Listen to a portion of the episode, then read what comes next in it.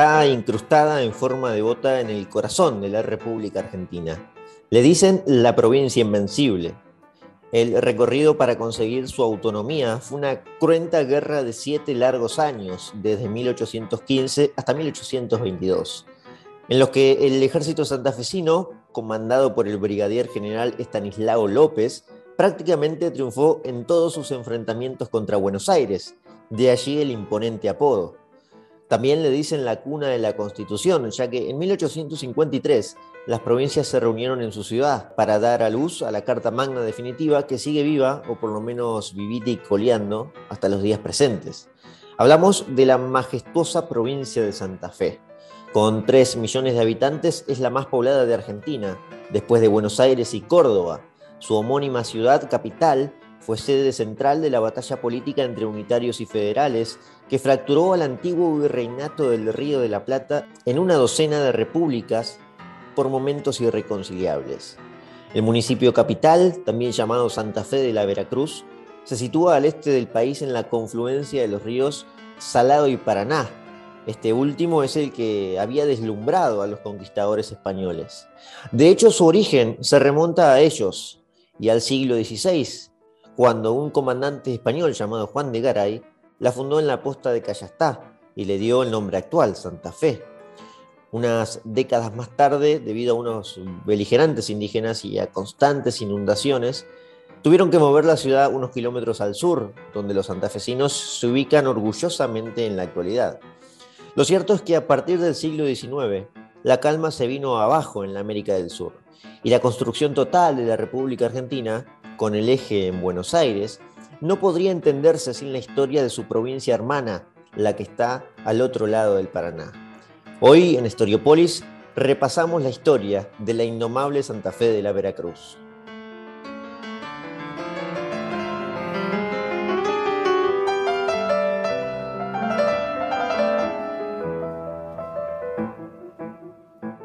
Para remontarnos a la autonomía de Santa Fe tenemos que viajar a mil ochocientos quince, donde Santa Fe elige por primera vez a un gobernador y allí se declara la autonomía. Elige a Francisco Candioti, un estanciero muy conocido en aquel momento.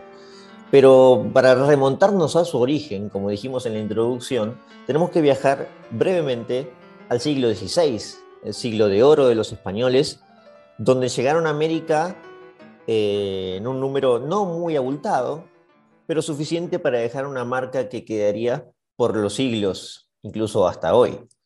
Estamos hablando del siglo posterior al descubrimiento de América, cuando en mil cuatrocientos noventa y dos un tal Cristóbal Colón pisa las Antillas y después eh, se instala en la isla de Cuba. Desde entonces se le abrió la puerta a muchos españoles un mundo de oportunidades, precisamente un nuevo mundo. Muchos de ellos, eh, súbditos de la corona, se aventuraron a viajar a, a la América del siglo dieciséis, que nada que ver a la actual.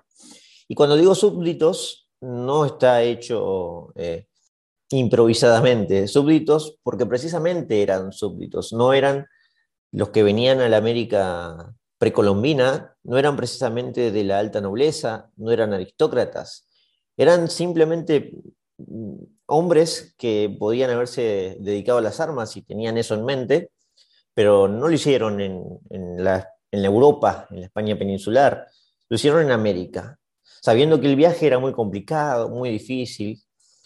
Bueno, así es como se desarrolla todo, todo el siglo dieciséis, y toda ciudad, toda provincia, incluso todo país que encontremos actualmente con el nombre eh, que lo conocemos, tiene su origen en los españoles. Le pusieron nombre a todo. Pero se divide eh, quizás en ese siglo, porque en un siglo pueden pasar muchas cosas, se divide en un par o, o incluso tres generaciones. Cuando hablamos del descubrimiento de Santa Fe, lo estaríamos encontrando, mejor dicho, la fundación de Santa Fe, lo estaríamos encontrando en la segunda generación. De hecho, en mil quinientos setenta y tres es el año exacto donde un capitán mayor español llega a, bajando por las costas del río Paraná, llega a la posta de Callastá y funda la ciudad de Santa Fe, con ese nombre, Santa Fe. Pero Garay, que era un hombre ya experimentado, decimos que es de la segunda generación porque, a ver, Garay había nacido en mil quinientos veintiocho, y antes de que él haya nacido, en mil quinientos veintiuno, Hernán Cortés había depuesto al último emperador del Imperio Azteca, a Moctezuma segundo. Es decir, cuando Cortés realiza esta gesta, Garay ni había nacido. Incluso en mil quinientos treinta y dos, cuando otro español, Francisco Pizarro, conquista el Imperio Inca y depone a Atahualpa, aliándose con su hermano, lo hace en mil quinientos treinta y dos, es decir, Garay tenía solo cuatro años. Vino muy temprano a América, cuando en el setenta y tres Garay funda Santa Fe, ya tenía veinte años en el continente, y respondía a las órdenes de la gobernación del Paraguay, que le había encomendado bajar por el río Paraná para combatir esa, eh, ese aislamiento que tenía la ciudad de Asunción, fundada en mil quinientos treinta y siete incluso. Garay, como verán, tenía allí nueve años, la fundó Juan de Salazar a la ciudad de Asunción, que como saben no tiene salida del océano, pero la Real Audiencia de Charcas, que ya estaba instalada en el virreinato del Perú, en este entonces, estoy hablando de la década setenta, más o menos del siglo dieciséis, Asunción era la madre de todas las ciudades que se iban a descubrir posteriormente hacia el sur. Como verán, es el cono sur el último lugar donde los españoles eh, incursionan. Entonces Garay es encomendado para esta tarea. Pero no solo Garay, sino muchos otros. De hecho, cuando Garay la funda en, en, en noviembre de mil quinientos setenta y tres, unos meses antes, un compatriota de él, Jerónimo Cabrera, había fundado Córdoba, la provincia hermana, la provincia argentina actual, hermana de, de Santa Fe. Entonces ya tienen la fecha. quince de noviembre de mil quinientos setenta y tres, nace Santa Fe con ese nombre. ¿Por qué le pone ese nombre a Garay? Bueno, como sabrán, la religión en ese momento no era cualquier cosa en el siglo dieciséis. De hecho, la religión católica atravesaba a todos los españoles que pisaron en algún momento, que pisaron en todo ese, ese tiempo América, y claramente quiere rememorar la, la fe católica, la Santa Fe católica. Pero a su vez también quiere recordar, Garay, un hecho que para los españoles, a pesar de que ya era viejo, era bastante reciente y muy glorioso, que había sido la reconquista de Granada. Habían expulsado en mil cuatrocientos noventa y dos los reyes católicos, hablamos de Isabel de Castilla y Fernando de Aragón, habían expulsado a los musulmanes, a los últimos musulmanes de la península, en el sur de España, de la España actual. Esto fue un hito para la hispanidad. De hecho, lo fue para toda la cristiandad en ese momento, que se celebró en todo pueblo cristiano. Incluso hasta hoy España lo recuerda, con excepción de aquellos que reniegan de su historia, recuerda ese hito, mil cuatrocientos noventa y dos, que no solo fue eh, el pie de Colón en América, sino que fue este hecho que quedó para la historia. Fue el fin y la consagración, mejor dicho, de la reconquista que había durado la friolera cifra de más de seis siglos.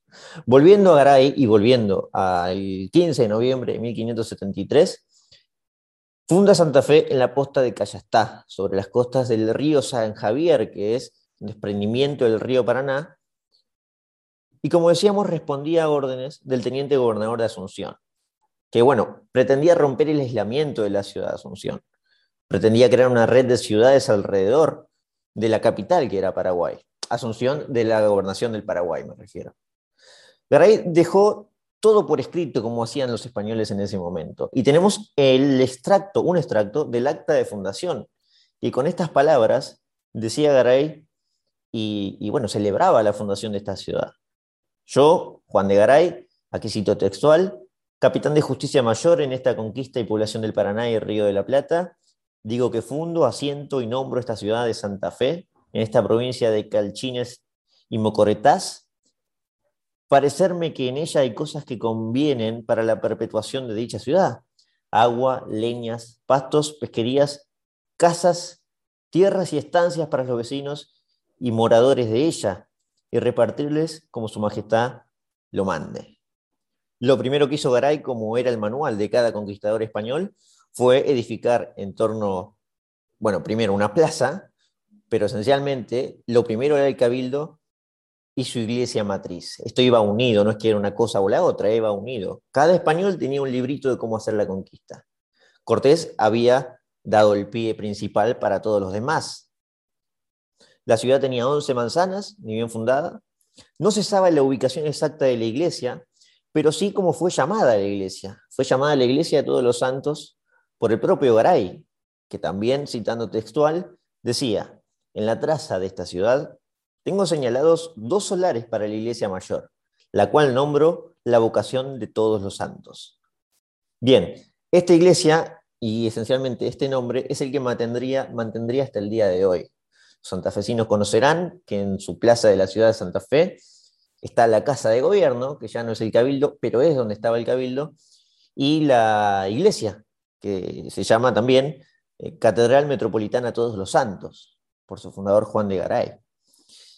Bueno, igual aquí hay un error, ¿no? Esta ciudad que se fundó en la posta de Callastá luego se movió porque, bueno, eh, los indígenas, como habrán escuchado ahí en el extracto de Garay, seguían coexistiendo, había muchas tribus, eran, eran varias, muchísimas, no había un imperio tan vertical como lo era el Inca o el Azteca, y además eh, se veía agobiado por clemencias de, de, la, de los ríos que confluían y que complicaban la estadía de esa ciudad con enormes inundaciones.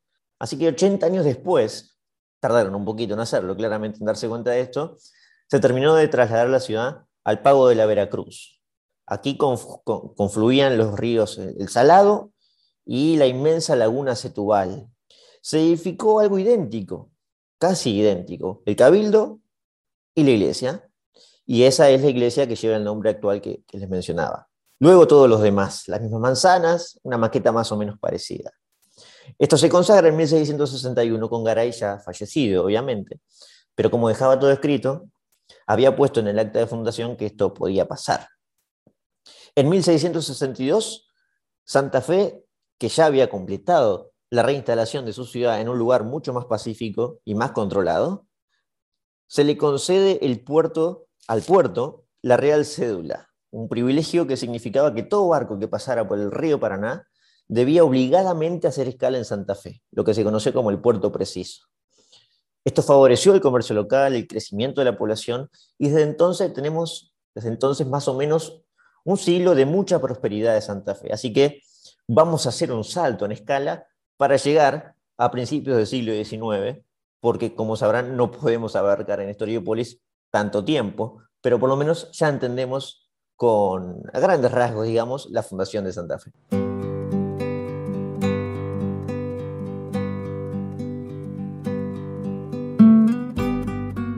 La independencia de Santa Fe, o como los historiadores la llaman, que es la autonomía esencialmente, ocurre en mil ochocientos quince.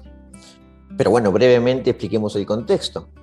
Hacía cinco años, una, una rebelión de unos criollos en la capital del Virreinato de Río de la Plata había expulsado al virrey Baltasar Hidalgo de Cisneros y había tomado el control. Santa Fe apoyó esta revolución, la famosa Revolución de Mayo, claro está, ¿no?, de mil ochocientos diez, con mucho entusiasmo, a diferencia de otros sectores del virreinato y de toda la América del Sur, que se opuso a lo que pasaba en Buenos Aires y que obligó a Buenos Aires a derivar eh, tropas y expediciones al Paraguay, a los realistas de Montevideo, al Alto Perú. Santa Fe, por su parte, se alineaba completamente con Buenos Aires. Y si se quejaba de cierta falta de autonomía, que no lo hacía, con mucho énfasis por lo menos, veía en esta ocasión, unos hermanos criollos, ven, veían en ellos la oportunidad de finalmente conseguir una autonomía, una autonomía mayor. ¿A, a qué me refiero exactamente con lo de la autonomía? Me refiero a que los propios santafesinos elijan al gobernador y que no venga un virrey y ponga a quien manda en la ciudad. Las tropas porteñas eh, pasaban siempre por Santa Fe, era el centro de operaciones a medio camino para todas las expediciones militares que encarnaba la primera junta y posteriormente el triunvirato, y posteriormente el directorio supremo en Buenos Aires. Pronto se vio que había un proyecto completamente distinto en Buenos Aires, que no aspiraban a darle autonomía a Santa Fe, pero no solo a Santa Fe, no aspiraban a darle autonomía a nadie. Los santafesinos se dieron cuenta muy rápido de esto. Y a su vez veían que la provincia era perjudicada como consecuencia de las tropas que pasaban una y otra vez por allí.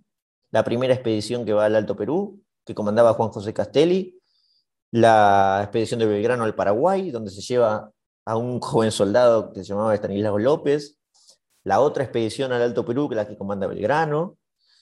Es decir, los santafesinos se terminaron dando cuenta de que no solo no iban a conseguir más autonomía, sino que ni siquiera podían mantener la autonomía y la paz antes de mil ochocientos diez. Y para mil ochocientos quince, la cosa en el antiguo virreinato no estaba para nada clara. Es el año donde se consagra una fuerza federal que había revelado a todo el litoral argentino actual, bajo el protectorado de un militar que en los capítulos de Historiopolis, donde tocamos historia argentina, creo que ya lo hemos mencionado mucho. Hablamos del caudillo oriental José Gervasio de Artigas, que se consagró como el gran enemigo de la posición unitaria que ya estaba bien plasmada en Buenos Aires. Artigas, como ven, ha pasado siempre por Historiopolis, así que seguramente quiere tener un capítulo, y pronto lo tendrá Artigas, sobre su historia, porque es crucial, atraviesa a todos los movimientos de esta construcción de la primera década de, de revolución independentista, digamos. Santa Fe simpatiza con las ideas de Artigas, com, acompañando a todo el litoral, y en mil ochocientos quince recibe tropas del hermano de Artigas para expulsar al teniente que estaba defendiendo la postura porteña en Santa Fe, que era Eustoquio Díaz Vélez. Lo expulsan y finalmente, en abril de mil ochocientos quince, nombran a su primer gobernador, el que les había mencionado, Francisco Candioti, un estanciero muy conocido, muy grande de edad también, con muchas propiedades en Entre Ríos, en el Alto Perú. Eh, generalmente son estancieros los que vamos a ver, y los, que, los estancieros más ricos, básicamente podemos decir, de todo el territorio del antiguo virreinato. Así que la autonomía se encuentra aquí, en Francisco Candioti, quien todos los santafesinos recuerdan como el primer gobernador.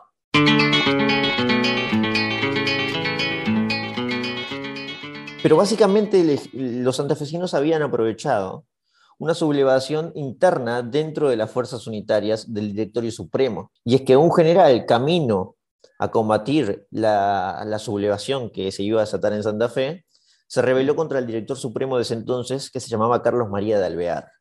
Por cierto, toda esta historia está contada en el capítulo de, del Camino a la Independencia de Historiopolis de mil ochocientos quince, donde fue el año donde Artigas se luce, ¿no? Llega al cenit de popularidad y poder, y, y bueno, complica la historia de Buenos Aires. Tal es así que la sublevación de Fontezuelas, exactamente, que encabeza Ignacio Álvarez Tomás, depone a Alvear y aparece un, aparece un periodo muy breve de unos meses donde en Buenos Aires se huele federalismo, se, se, se presenta una simpatía con las ideas artiguistas. Santa Fe aprovecha este periodo para independizarse. Pero claro, cuando Álvarez Tomás es, eh, digamos, acorralado por, por la propia visión que, que estaba, de lo que estaba observando, agobiado por tener que librar muchos frentes en el Alto Perú, en la Banda Oriental, eh, el Congreso de Tucumán, que ya estaba pensado en ese momento, se ve obligado a enfrentar la sublevación de Santa Fe y manda una tropa de, mil, de tres mil hombres. tres mil hombres. Como sabrán, la ciudad de Santa Fe no tenía mucha población. Si lo que más, el lugar donde más población existía dentro del virreinato del Río de la Plata, obviamente era la capital, y no superaba las cincuenta mil, cuarenta mil personas. tres mil hombres a fines de mil ochocientos quince para deponer a, a, a los artiguistas que habían tomado Santa Fe era un caudal importante que iba a tomar el control rápidamente, y así lo hicieron. Depusieron a Pedro Tomás de Larrechea, que había reemplazado a Candioti, que ya había fallecido, en septiembre de mil ochocientos quince, y nombran a Francisco de Tarragona, un militar afín a las fuerzas porteñas. El coronel que había comandado este ejército, Juan José Viamonte, rápidamente se vio obligado también en los meses siguientes a tener que desprender fuerzas de su ejército para mandarlas a aquellos frentes que también se presentaban rebeldes frente a Buenos Aires. Buenos Aires no tenía autoridad casi en ningún lado.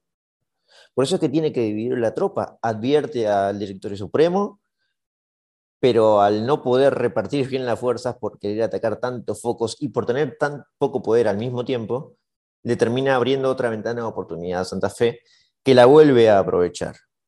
Un comerciante llamado Mariano Vera, y bueno, otros personajes, esencialmente un soldado que ya estaba en las tropas, eh, que había escalado en las tropas de los blandengues de Santa Fe, se subleva, subleva a su tropa y se levanta otra vez el pueblo santafesino contra Buenos Aires. Este soldado del que les hablo es Estanislao López. Triunfarías frente, triunfarían frente a unas tropas ya debilitadas, diezmadas con menos hombres de Viamonte, después de un mes de combates sangrientos, donde la provincia ya eh, acusaba la crisis social y económica que estaban enfrentando los, los habitantes, y terminan expulsando, en realidad capturando a Viamonte. Toman el control del cabildo y nombran como gobernador al hombre que había levantado también a, la, a los civiles. Estamos hablando de Mariano Vera. Vera, a su vez, nombra gobernador, eh, perdón, nombra como jefe del ejército, de todo el ejército santafesino, a Estanislao López. Esto ocurre en mil ochocientos dieciséis, marzo de mil ochocientos dieciséis, como verán, a pocos meses de que se declarara la independencia en Tucumán, en el congreso que habían pensado para firmar la independencia. Pero claro, Santa Fe ya había asistido en ese corto periodo de, de, de autonomía, en mil ochocientos quince, a otro proyecto estratégico de, de nación o de unidad, que era el proyecto de Artigas. Artigas también había convocado un congreso que declaró la independencia en junio de mil ochocientos quince. Por eso es que Santa Fe, cuando vemos, por ejemplo, las provincias que mandaron diputados al Congreso de Tucumán, no aparece. Es que ya había firmado la independencia, y unos meses antes del nueve de julio, del famoso nueve de julio, Santa Fe había expulsado otra vez a los porteños.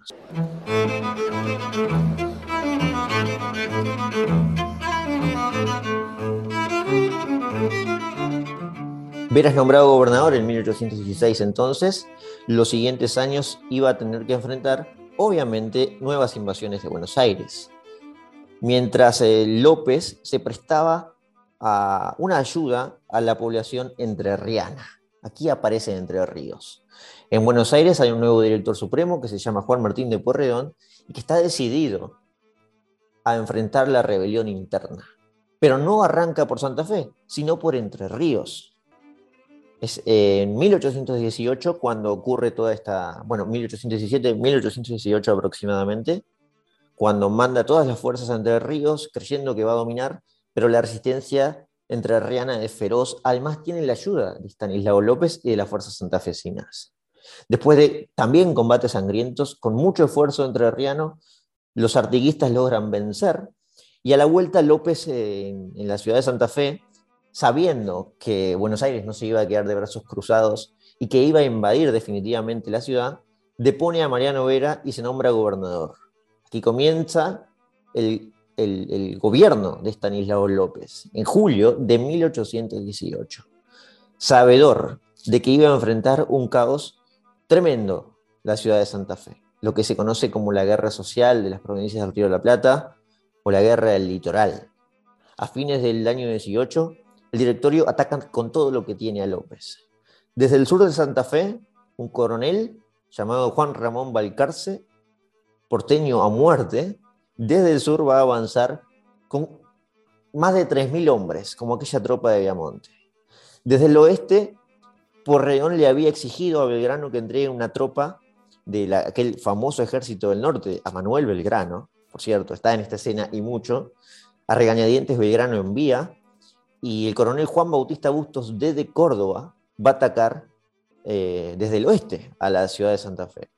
Y una escuadrilla fluvial por el río Paraná, para bloquear a Santa Fe, también iba a atacar en nombre de Buenos Aires. Es decir, para noviembre de mil ochocientos dieciocho, apenas unos meses llegado al poder, López tiene que enfrentar una triple invasión. Y aquí comienza a observarse la calidad militar del brigadier santafesino. Porque aquí es la guerra gloriosa, son las guerras gloriosas de López. Porque principalmente de lo que carecía López era de armamento y de hombres, y de hombres en ejercicio militar. La ciudad de Santa Fe, como sabrán, tampoco estaba muy poblada, como les vengo diciendo. A lo sumo contaba con mil quinientos hombres y tenía tres mil que le enviaba, que le enviaban desde el sur de Santa Fe, desde Buenos Aires, partiendo desde San Nicolás. Tenía casi mil enfrente en el oeste, a, al mando del cordobés Bustos. Tenía la, la flota eh, náutica que iba a entrar por el río Paraná. Así que lo que ofrece López como estrategia es una resistencia de guerrillas como se había planteado en parte en Entre Ríos. En Entre Ríos había surgido un general que se había lucido en esa invasión. Se llamaba Francisco Ramírez y que pronto iba a ayudar a López. Pero mientras tanto tiene que elegir. En el sur elige comandar, eh, dejar algunas tropas, plantear esta guerra de guerrillas, y se decide a avanzar frente a Bustos porque sabía que en número por lo menos lo podía enfrentar. Aquí es cuando lo vence en la batalla de Fraile el Muerto, en Córdoba, y luego tiene que volver cabalgando a toda velocidad sobre la ciudad, porque iba a recibir al ejército de Balcarce. Pero el ejército de Balcarce había llegado ya exhausto a la ciudad, ni siquiera pudo llegar a la ciudad. La gran virtud de López, o por lo menos a esta altura ya de los santafesinos, es la forma en que enfrentaron esta crisis, esta guerra social.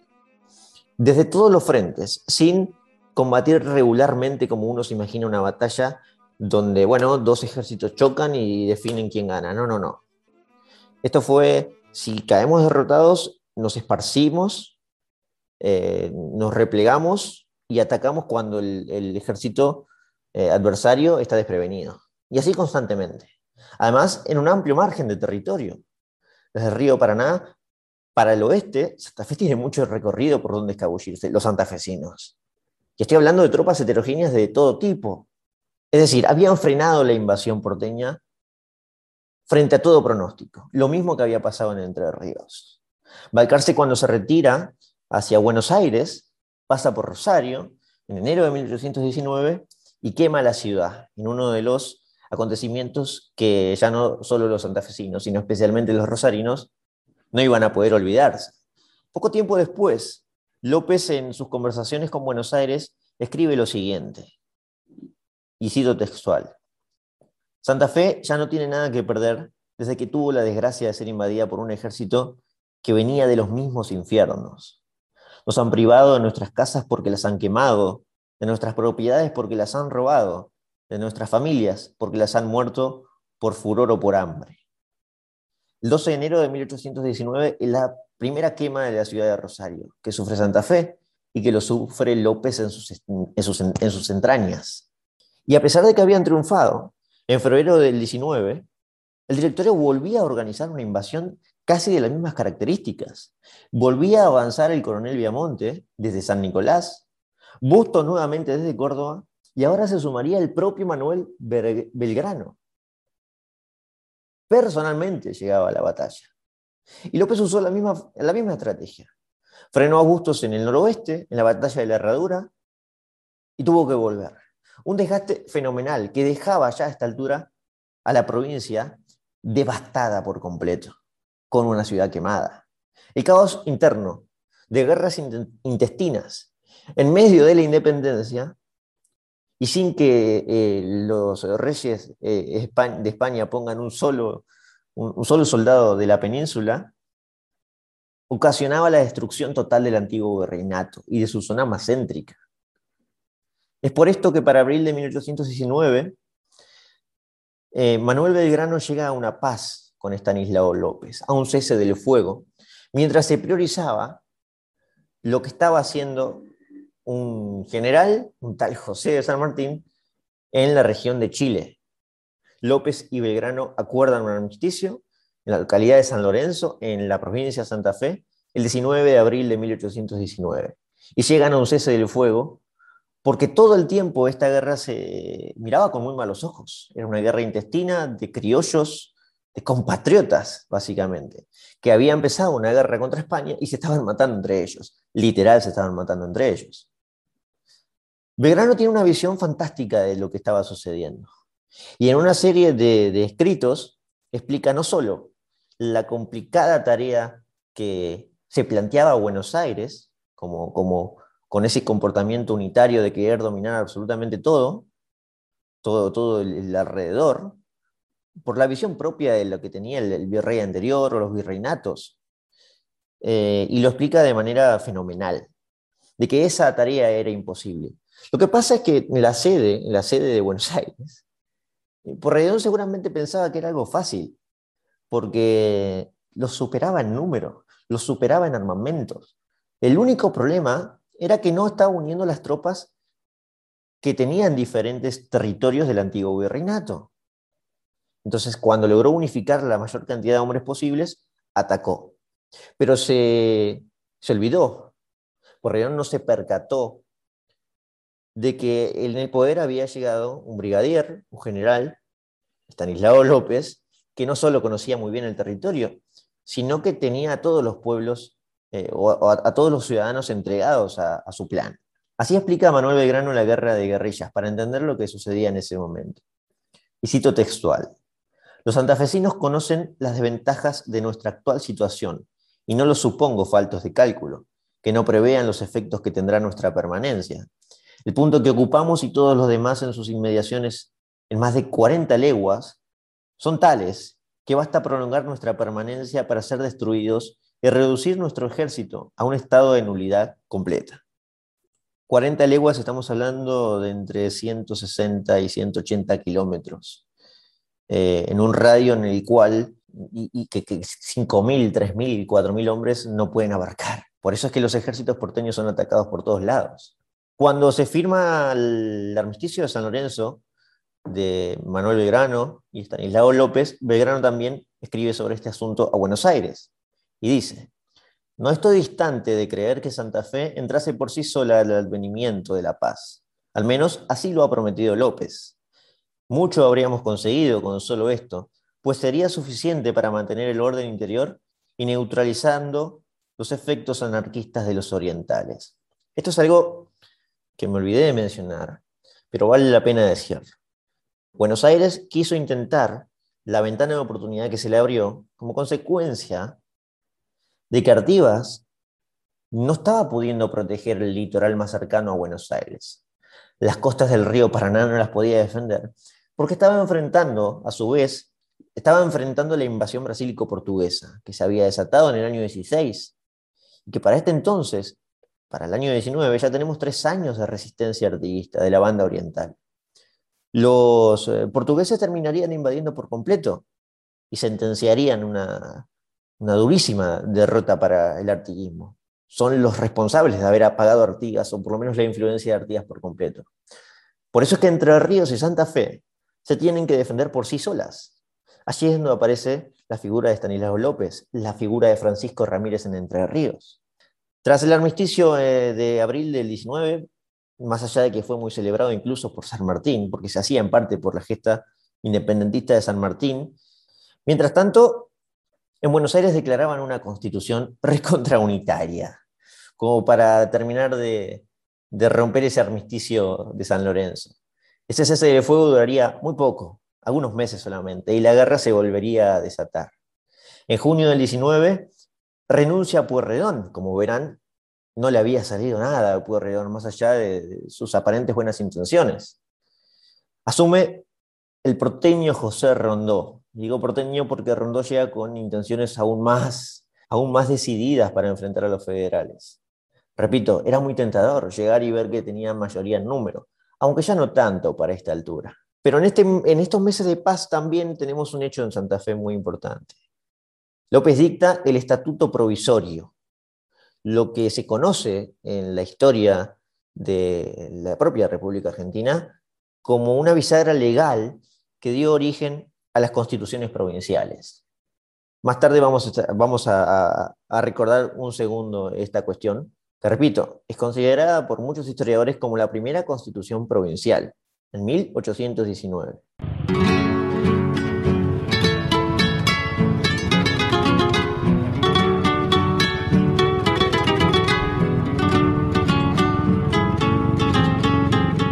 Ya para fines, La, hay una tropa santafesina que intercepta un convoy que, de carretas que, que se dirigía a abastecer a San Martín en Cuyo, y digamos se rompen por completo nuevamente las hostilidades, se declara nuevamente la guerra y se rompe el armisticio de, de abril, el armisticio de San Lorenzo del diecinueve. Entramos entonces en el año más congestionado de quizás el siglo diecinueve en, en Argentina, o en lo que era Buenos Aires y Santa Fe básicamente. Porque, como decíamos, Rondeau llegó a, al poder en Buenos Aires decidido a enfrentar la rebelión federal, y los enfrenta precisamente en febrero de mil ochocientos veinte, en la batalla eh, de, en la cañada de Cepeda.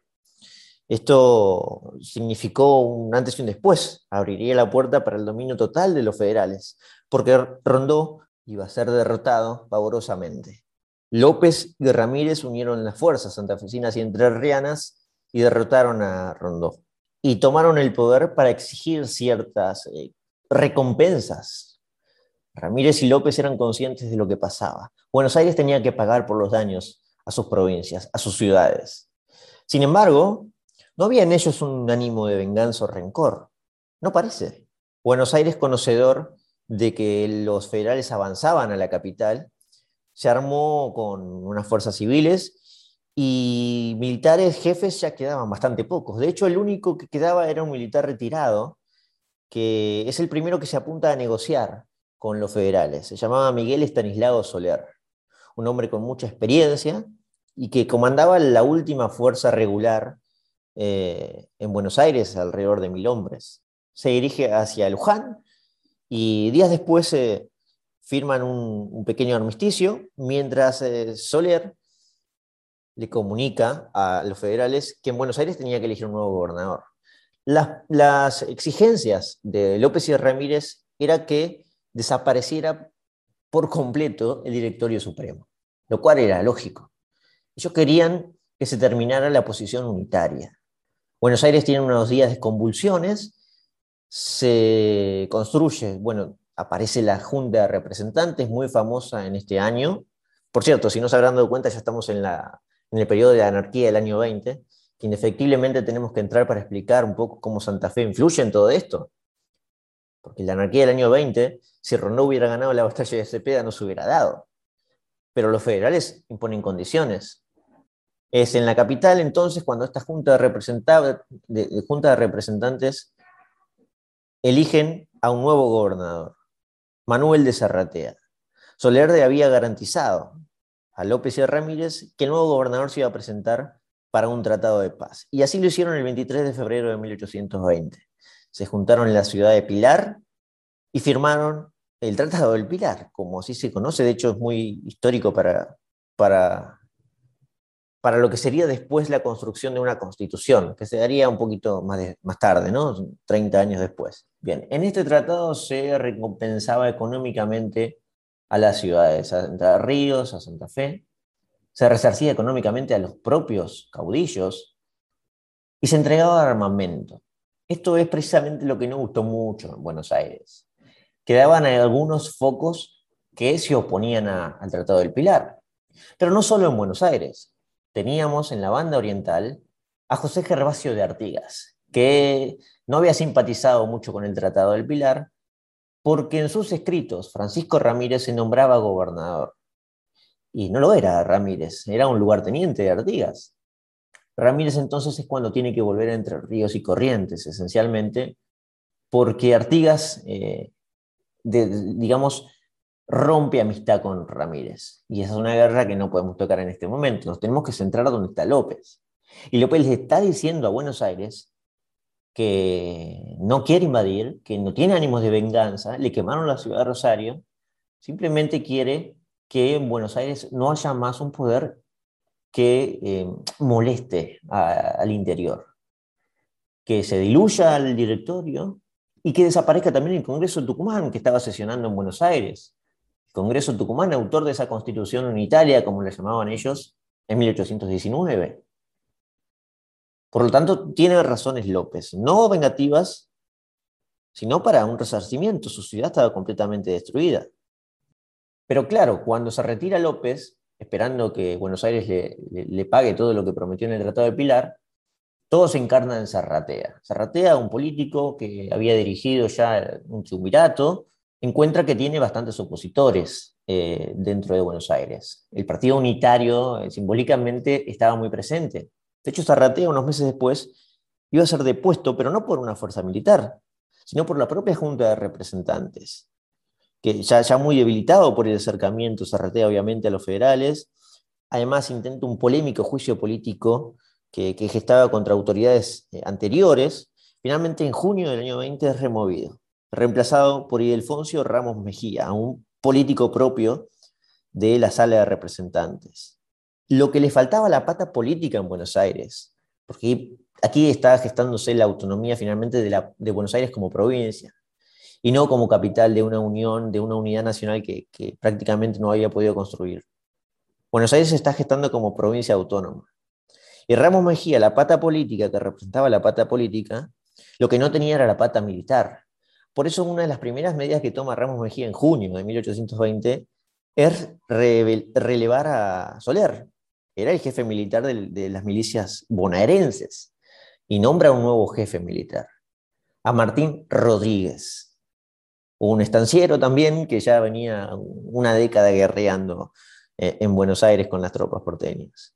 A Soler no le gusta para nada eso y toma el poder por las armas definitivamente. La pata política, como verán, se deshace si no tiene la fuerza militar a su favor.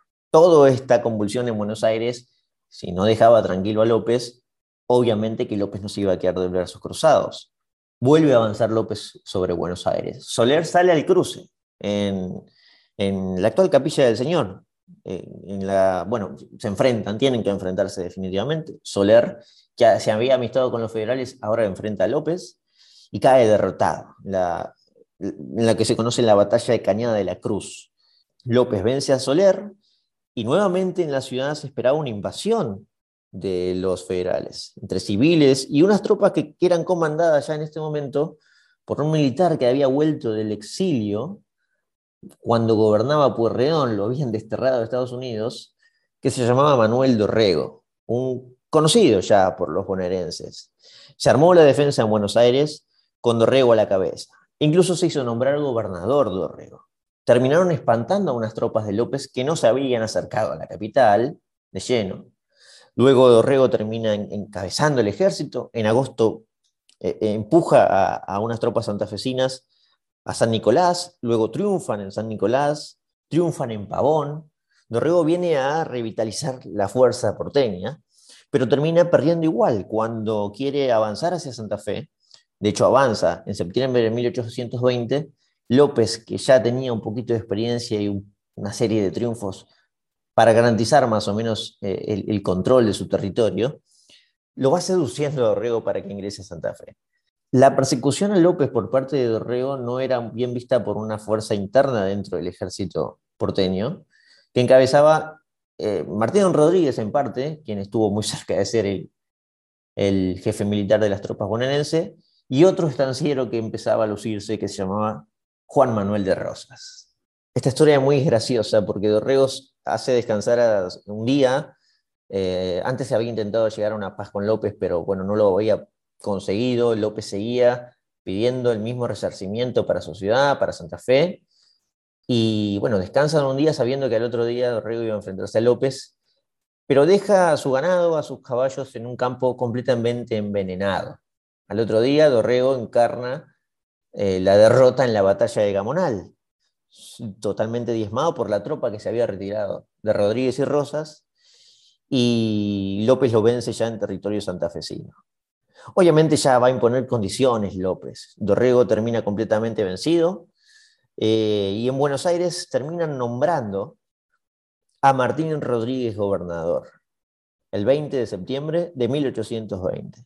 Rodríguez llega con el apoyo de Rosas, pero especialmente con los ánimos de llegar a una paz por fin en algún momento con Santa Fe, porque tenía solo a López en este momento.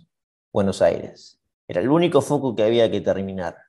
No había ya entrerrianos en las tropas apoyando a Santa Fe, y además había sido un buen gesto de Rodríguez y de Rosas haberse retirado en la batalla de Gamonal y no enfrentar a López.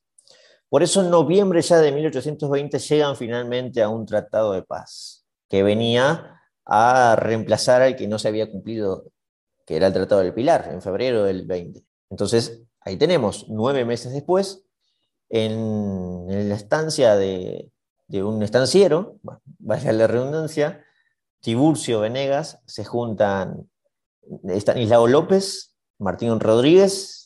Esto está ubicado en, justo en el límite de Santa Fe y Buenos Aires, casi a las orillas del río Paraná. Se cumplen, la, las exigencias, se cumplen las exigencias finalmente de Santa Fe y se le entrega un montón de cosas a Santa Fe y a Estanislao López. Incluso se conoce popularmente que se le entregaron veinticinco mil cabezas de ganado a la ciudad de Santa Fe, gran parte puestas por lo que tenía Rosas. Rosas era un gran propietario de los más ricos de Buenos Aires y de todo el antiguo virreinato. Este pacto fundamenta la paz, finalmente, entre Santa Fe y Buenos Aires, pero dejaba fuera de todo a Entre Ríos. Nos habíamos quedado con Ramírez, que había ido a enfrentar a su padre político, que era Artigas, y Artigas, que venía de varias derrotas con los portugueses, termina siendo vencido por completo. Artigas debe escaparse y fugarse hacia Paraguay. Ramírez toma el control total de Entre Ríos, une a Corrientes, a Corrientes y se declara gobernador de la República de Entre Ríos, que unía Corrientes y Misiones también. Así que cuando parecía que se firmaba la paz, eh, se abría otra vez la guerra, porque Ramírez no se veía beneficiado por el Tratado de Venegas. De hecho, se veía completamente fuera de ese tratado. Ya no había resarcimiento para Entre Ríos. Así que Ramírez va a ir a atacar a Buenos Aires, pero se va a cruzar ya ahora con no un compañero, sino un enemigo. López ya había firmado una paz, y López parece ser que era un hombre de palabra. Enfrentó a Ramírez en varias eh, batallas y terminó imponiéndose. En julio de mil ochocientos veintiuno, en la huida de Ramírez después de, de haber sido derrotado en Córdoba, porque ya para esta altura se escapa por completo Ramírez, no tiene paso a Entre Ríos, y en Entre Ríos ya había fuerzas que respondían a López, eso es importante. En su huida, en julio del, del veintiuno, eh, Ramírez terminó siendo abatido de un tiro en el pecho por unas tropas santafesinas en Córdoba. Bien, la muerte de Ramírez trajo finalmente eh, el cese del fuego entre Santa Fe y Buenos Aires. Ya a inicios de mil ochocientos veintidós se, farma, se firmaría un nuevo tratado, porque se iba a unir finalmente Entre Ríos al Tratado de Venegas, que se había iniciado con el Tratado del Pilar. Había un nuevo gobernador entrerriano, pro Buenos Aires definitivamente, que se llamaba Lucio Norberto Mansilla, que terminó firmando Eh, la extensión del Tratado de Venegas. Se llamó el Tratado del Cuadrilátero, en enero de mil ochocientos veintidós. Este fue un pacto que ya no unía solo Buenos Aires y Santa Fe, sino que se sumaba Entre Ríos y Corrientes. Por eso el Tratado del Cuadrilátero. Aquí sí, les, les aseguro que aquí sí llegaba un poco de paz. Porque como habrán visto, hemos llegado a los siete años, desde el inicio de la autonomía de mil ochocientos quince a mil ochocientos veintidós. Santa Fe, por fin, podía descansar de tantas guerras, pero no lo iba a hacer por mucho tiempo. Sin embargo, fue suficiente para reorganizarse, para darse la mano por completo con Buenos Aires, con Martín Rodríguez y esencialmente con Juan Manuel de Rosas, que más tarde sería el gran caudillo de Buenos Aires y sería la mano derecha definitivamente de Estanislao López. Pero aquí, como habrán visto, se completa la Guerra de los Siete Años, donde Santa Fe se había caracterizado por el alma de un brigadier que entregó todo lo que tuvo a su alcance para defender a su provincia y que por sobre todas las cosas terminó venciendo.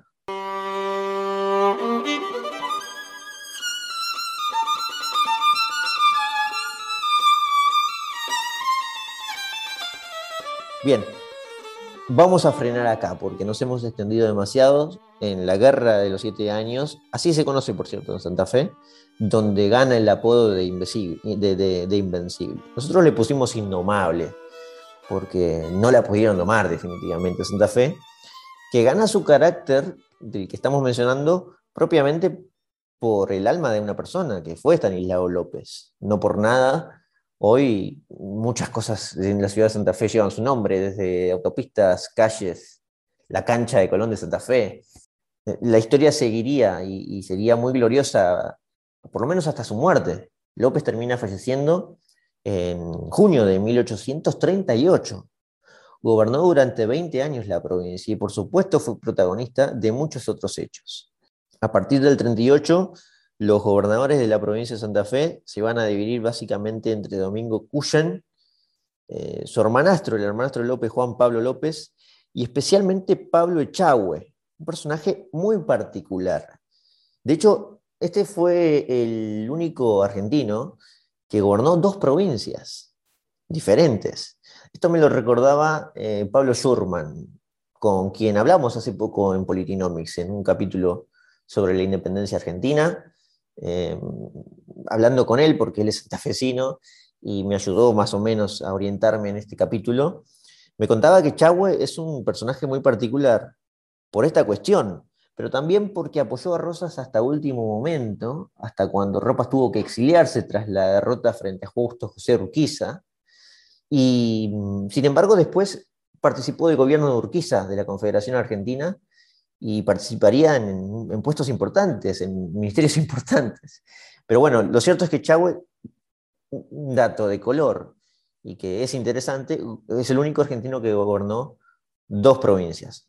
Sabía hablando de Santa Fe, que la gobernó desde mil ochocientos cuarenta y dos hasta mil ochocientos cincuenta y uno, hay una breve salida de Echagüe en, en el cuarenta y cinco, y también gobernó Entre Ríos, lo hizo entre mil ochocientos treinta y dos y mil ochocientos cuarenta y uno, así que Echagüe digamos que tuvo dos décadas gobernando Entre Ríos y después Santa Fe a la muerte de López. Pero bien, como habrán visto, acá estamos finalizando el capítulo, sin embargo no me quiero ir porque les, les prometí que iba a recordar el punto del estatuto provisorio de Santa Fe, cuando en, en mil ochocientos diecinueve lo promulga López, como se conoce posteriormente, se conoció la primera constitución provincial dentro del territorio de la República Argentina.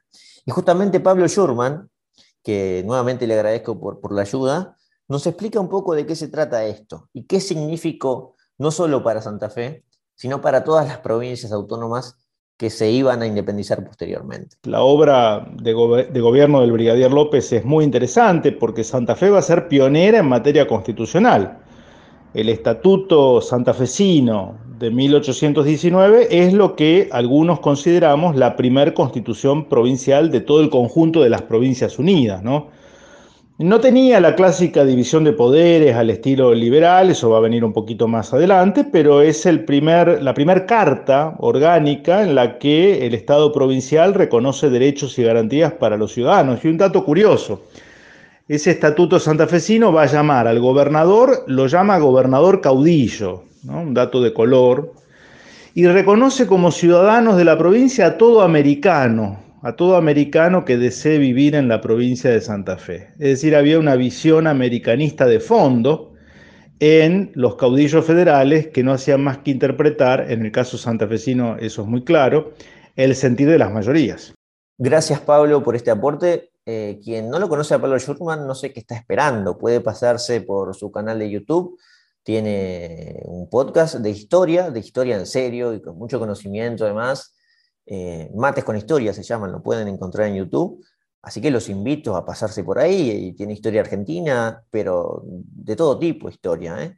Muy interesantes sus aportes, y nosotros nos damos el lujo de tener un pequeño aporte de él aquí en Historiopolis.